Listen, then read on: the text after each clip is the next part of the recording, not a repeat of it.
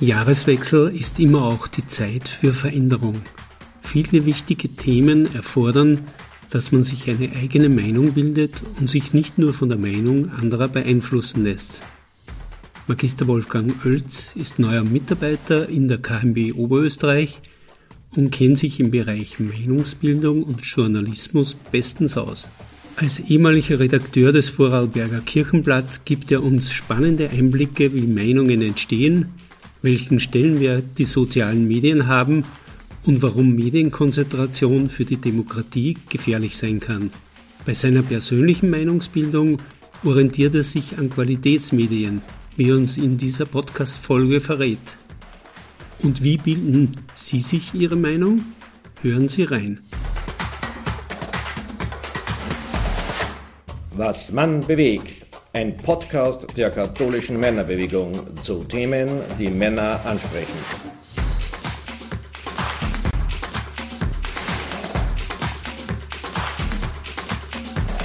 Hallo, liebe Hörer und Hörerinnen. Jahresbeginn ist immer auch die Zeit für Aufbruch oder Veränderung. In unserer heutigen, schnelllebigen Zeit werden bei Veränderungen viele Meinungen über die Medien konsumiert und aufgenommen leider oft nicht hinterfragt, sodass Falschmeldungen entstehen.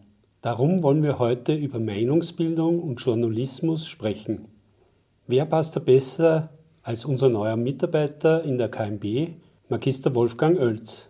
Danke, dass du dir die Zeit nimmst. Ja, gerne. Lieber Wolfgang, du bist gebürtiger Vorarlberger und warst lange Zeit beim Vorarlberger Kirchenblatt. Seit 1. Dezember bist du bei der katholischen Männerbewegung in Oberösterreich als Referent beschäftigt. Was war der Auslöser für diesen Wechsel nach Oberösterreich? Ja, also es gibt im Wesentlichen gibt es zwei Gründe. Ein privater, der ist äh, ganz wesentlich und auch ein beruflicher Grund.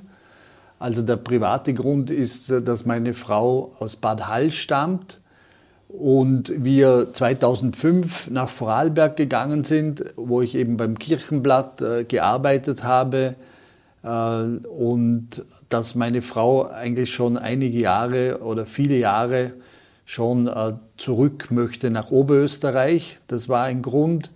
Und der andere Grund war beruflicher Art, weil ich eben äh, jetzt 51 ähm, Jahre alt bin und mich noch einmal beruflich verändern wollte. Und genau, weil ich im Journalismus eigentlich alles gemacht habe, äh, was es zu tun gibt. Und genau, und ich wollte mich noch einmal einer neuen Herausforderung stellen. Und die KMB erfüllt eigentlich ganz diesen Wunsch. Genauso Arbeit in der Kirche, aber eben sehr viel Begegnungen und eine sehr vielfältige und interessante Tätigkeit. Du bist ausgebildeter Journalist und hast, wie bereits erwähnt, für ein kirchliches Qualitätsmedium gearbeitet. Was unterscheidet eigentlich Qualitätsjournalismus von Boulevardjournalismus? Ja, also ich darf noch erwähnen, äh, dass ich äh, im Qualitätsjournalismus auch in äh, einem säkularen Medium gearbeitet habe. Ich war 20 Jahre bei den Salzburger Nachrichten. Dort habe ich Theaterkritiken und Kunstkritiken geschrieben und auch viele Jahre habe ich für die Wochenzeitung Die Furche ebenfalls Kunstkritiken geschrieben, also viel über das Kunsthaus Bregenz und auch in diversen anderen Medien, wie zum Beispiel einem Online-Kunstmagazin oder der Kunstzeitung, die in den Museen aufliegt. Ja, so bin ich eigentlich im, im sozusagen sogenannten Qualitätsjournalismus sehr zu Hause.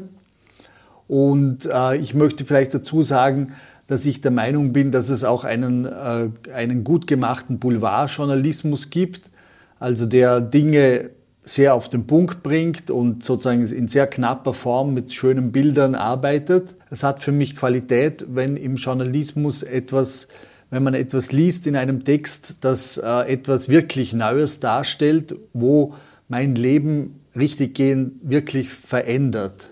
Genau, und wenn ich ein Interview führe, ist es, äh, wenn es mich selber interessiert, dann ist es auch ein Gradmesser dafür, dass es auch die, die Leser interessiert. Oder? Lässt sich zukünftig auch im Hinblick auf soziale Medien Qualitätsjournalismus finanzieren?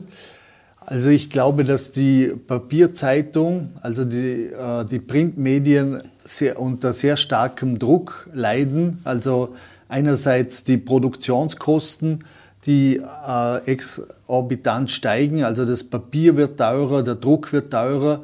Das ist auf der einen Seite die, also die Kosten und auf anderer Seite die Einnahmen, die Abozahlen sinken äh, permanent. Also das habe ich eben beim, bei meinem Medium, beim Kirchenblatt sozusagen hautnah mitverfolgen können oder müssen, dass eben die Abonnenten praktisch wegsterben. Sozusagen die Millionen, die eigentlich für die Printmedien da wären, die gehen in die, äh, zu den Social Media, aber zu den Influencern, die eben äh, sehr gezielt ihre Zielgruppen erreichen und, und extrem äh, breitenwirksam sind. Reden wir kurz über Meinungsbildung. In einem Meinungsbildungsprozess sollten ja eigentlich viele unterschiedliche Perspektiven einfließen, damit ich mir selber eine eigene Meinung bilden kann.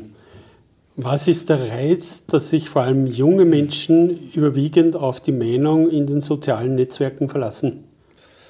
Ja, ich glaube, dass es äh, den Jugendlichen und den jungen Menschen darum geht, dass sie sehr, sehr schnell eine Information bekommen. Sozusagen ein kurzer Sager auf einer Instagram-Kachel ist eben viel schneller konsumierbar wie eine differenzierte Geschichte in der Wochenzeitung Die Zeit. Aber ich möchte auch für die äh, Social Media auch eine Lanze brechen. Also jetzt mein Übergang von Vorarlberg nach äh, Oberösterreich ist begleitet eigentlich von, von, dem, von dem Facebook, also das eher für die ältere Generation äh, interessant ist. Und dadurch, dass ich immer mehr äh, Leute like oder mich befreunde mit Leuten, die mit der Diözese Linz in Verbindung sind, äh, so äh, setzt sich das immer mehr in Bewegung und dadurch hat man immer mehr ähm, kriegt man immer mehr Kontakte aus der, aus der neuen Lebenswelt. Weil du eben gerade Facebook angesprochen hast, wie unterscheiden sich die verschiedenen Social-Media-Kanäle? Ja, also wie gesagt, Facebook ist vor allem für, äh, für die ältere Generation und dann äh, die weiteren Medien. Instagram ist dann eher für die Jüngeren Wobei es so ist, dass Instagram mittlerweile, weil die Wirklichkeit eben so geschönt dargestellt wird, äh, da gibt es das neue Social Media Angebot Be Real.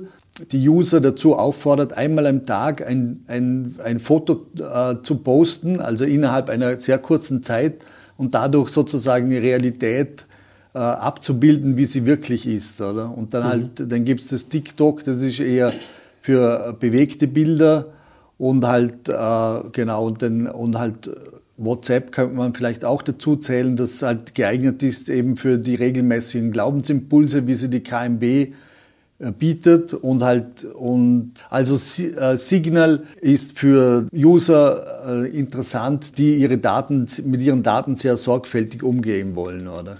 Die Corona-Pandemie hat ja die Gesellschaft gespalten, weil Experten und auch Medien unterschiedlichster Meinungen äh, waren und die Menschen waren sich dann unsicher.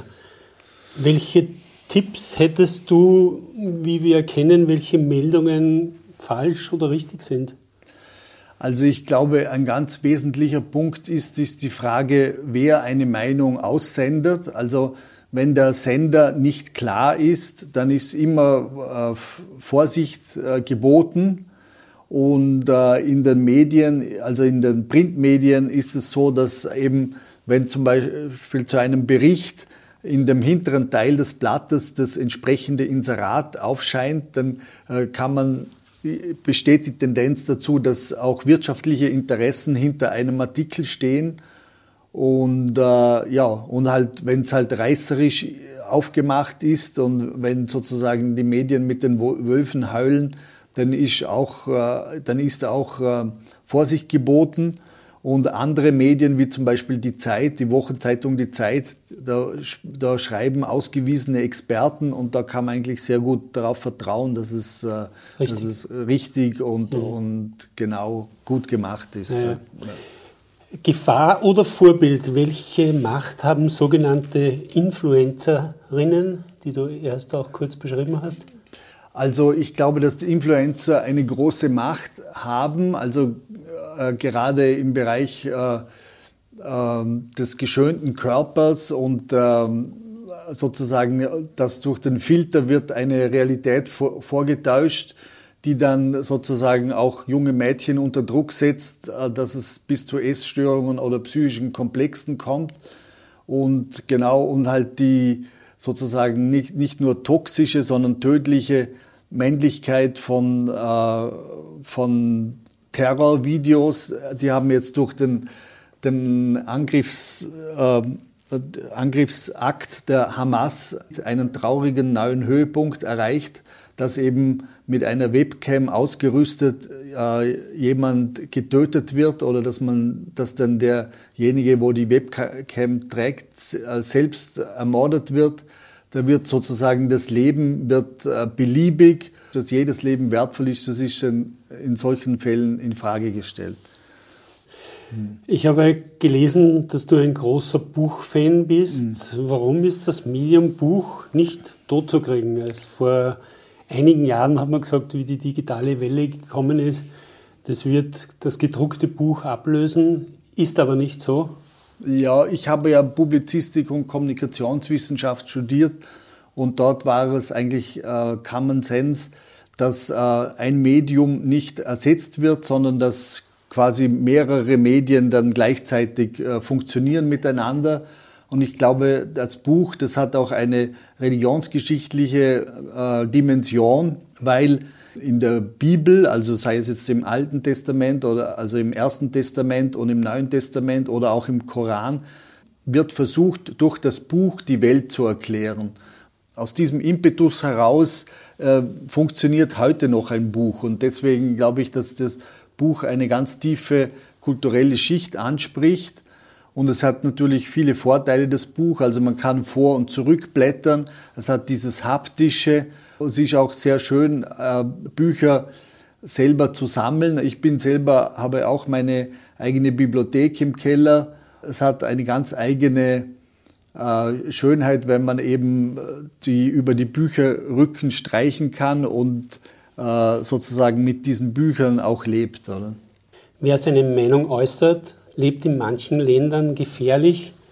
Extremes Beispiel sind Diktaturen, in denen abweichende Meinungen drastische Konsequenzen nach sich ziehen. Übrigens in manchen Unternehmen ebenso. Bis zur Folge äh, der Offenheit könne, könnte eine Karriere abrupt beendet werden. Gibt es einen Mittelweg oder anders gefragt, wann ist es besser, seine Meinung nicht kundzutun? Ja, ich glaube, dass äh, es wirklich, dass zum Beispiel der Franz Jägerstätter hier in Oberösterreich oder bei uns in Vorarlberg war das der Provikar Karl Lampert, dass das wirklich äh, Helden des 20. Jahrhunderts und auch unserer Zeit sind, die sich bewusst gegen eine todbringende Staatsmaschinerie gewandt haben und dafür auch ihre bittere Konsequenz ziehen mussten. Ich glaube, dass für uns Normalos eben äh, es auch möglich ist, seinem Gewissen zu folgen, dass es keine Pflicht gibt, sich in die Nesseln zu setzen. Also da gibt es auch in, in der Bibel diesen Spruch, äh, seid arglos wie die Tauben und klug wie die Schlangen. Ich glaube, dass das eine gute Handlungsanweisung sein kann. Welchen Einfluss hat deiner Meinung nach Medienkonzentration auf die Meinungsbildung? Ja, ich glaube, dass das sehr äh, uniformiert. Also in, in, Vorarlberg ist eben ein Unternehmen sehr stark und äh, wird eigentlich nur durch den ORF ein bisschen korrigiert. Und äh, soweit ich jetzt hier in Oberösterreich schon Fuß gefasst habe, was ich äh, lese, eben die oberösterreichischen Nachrichten und die und das Oberösterreich heute und die diversen anderen äh, Tageszeitungen. Ich glaube, dass so eine Meinungsvielfalt in den Medien auch die Meinungsvielfalt der Menschen äh, bereichern kann. Kommen wir nochmal zurück zu Veränderungen. Wo siehst du im Jahr 2024 große Veränderungen auf den Einzelnen, auf Gruppen, zum Beispiel Familien, oder in verschiedenen Bereichen wie Klima, Einsatz für Gerechtigkeit zukommen? Ja, ich möchte in, äh, zu den Veränderungen 2024 vielleicht drei Punkte herausgreifen. Also es stehen die Nationalratswahlen an. Ich glaube, dass das eine wichtige Wahl wird, äh, in welche Richtung sich Österreich entwickeln wird. Dann ein wichtiger Punkt der Veränderung wird sicher auch sein, äh, die, die Umsetzung der Klimaziele nach, nach der Klimakonferenz in Dubai. Und ein weiterer Punkt sozusagen, wo man entwicklungspolitisch äh, sehr genau hinschauen muss, ist eben das äh, neue Budget, wo eben der Anteil für die Entwicklungshilfe heruntergefahren worden ist. Das wären sicher spannende Herausforderungen.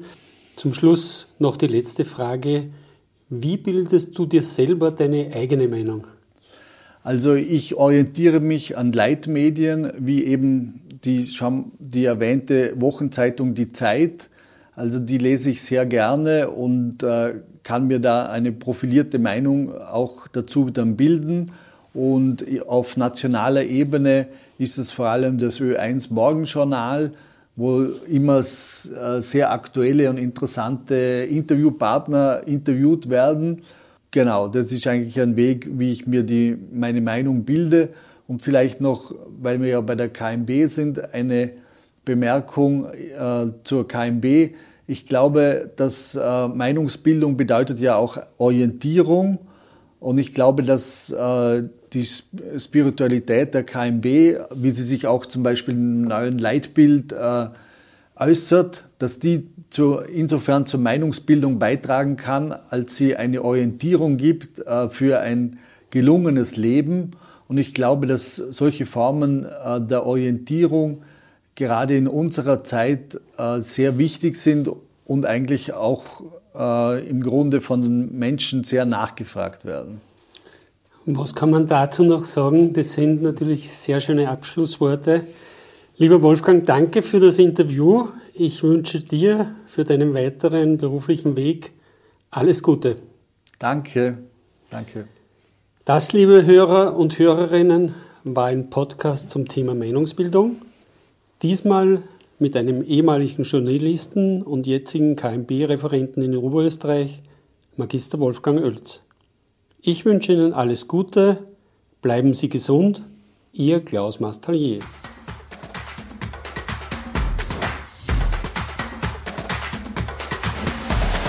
Danke fürs Zuhören. Bis zur nächsten Folge Was man bewegt. Euer KMB Podcast Team.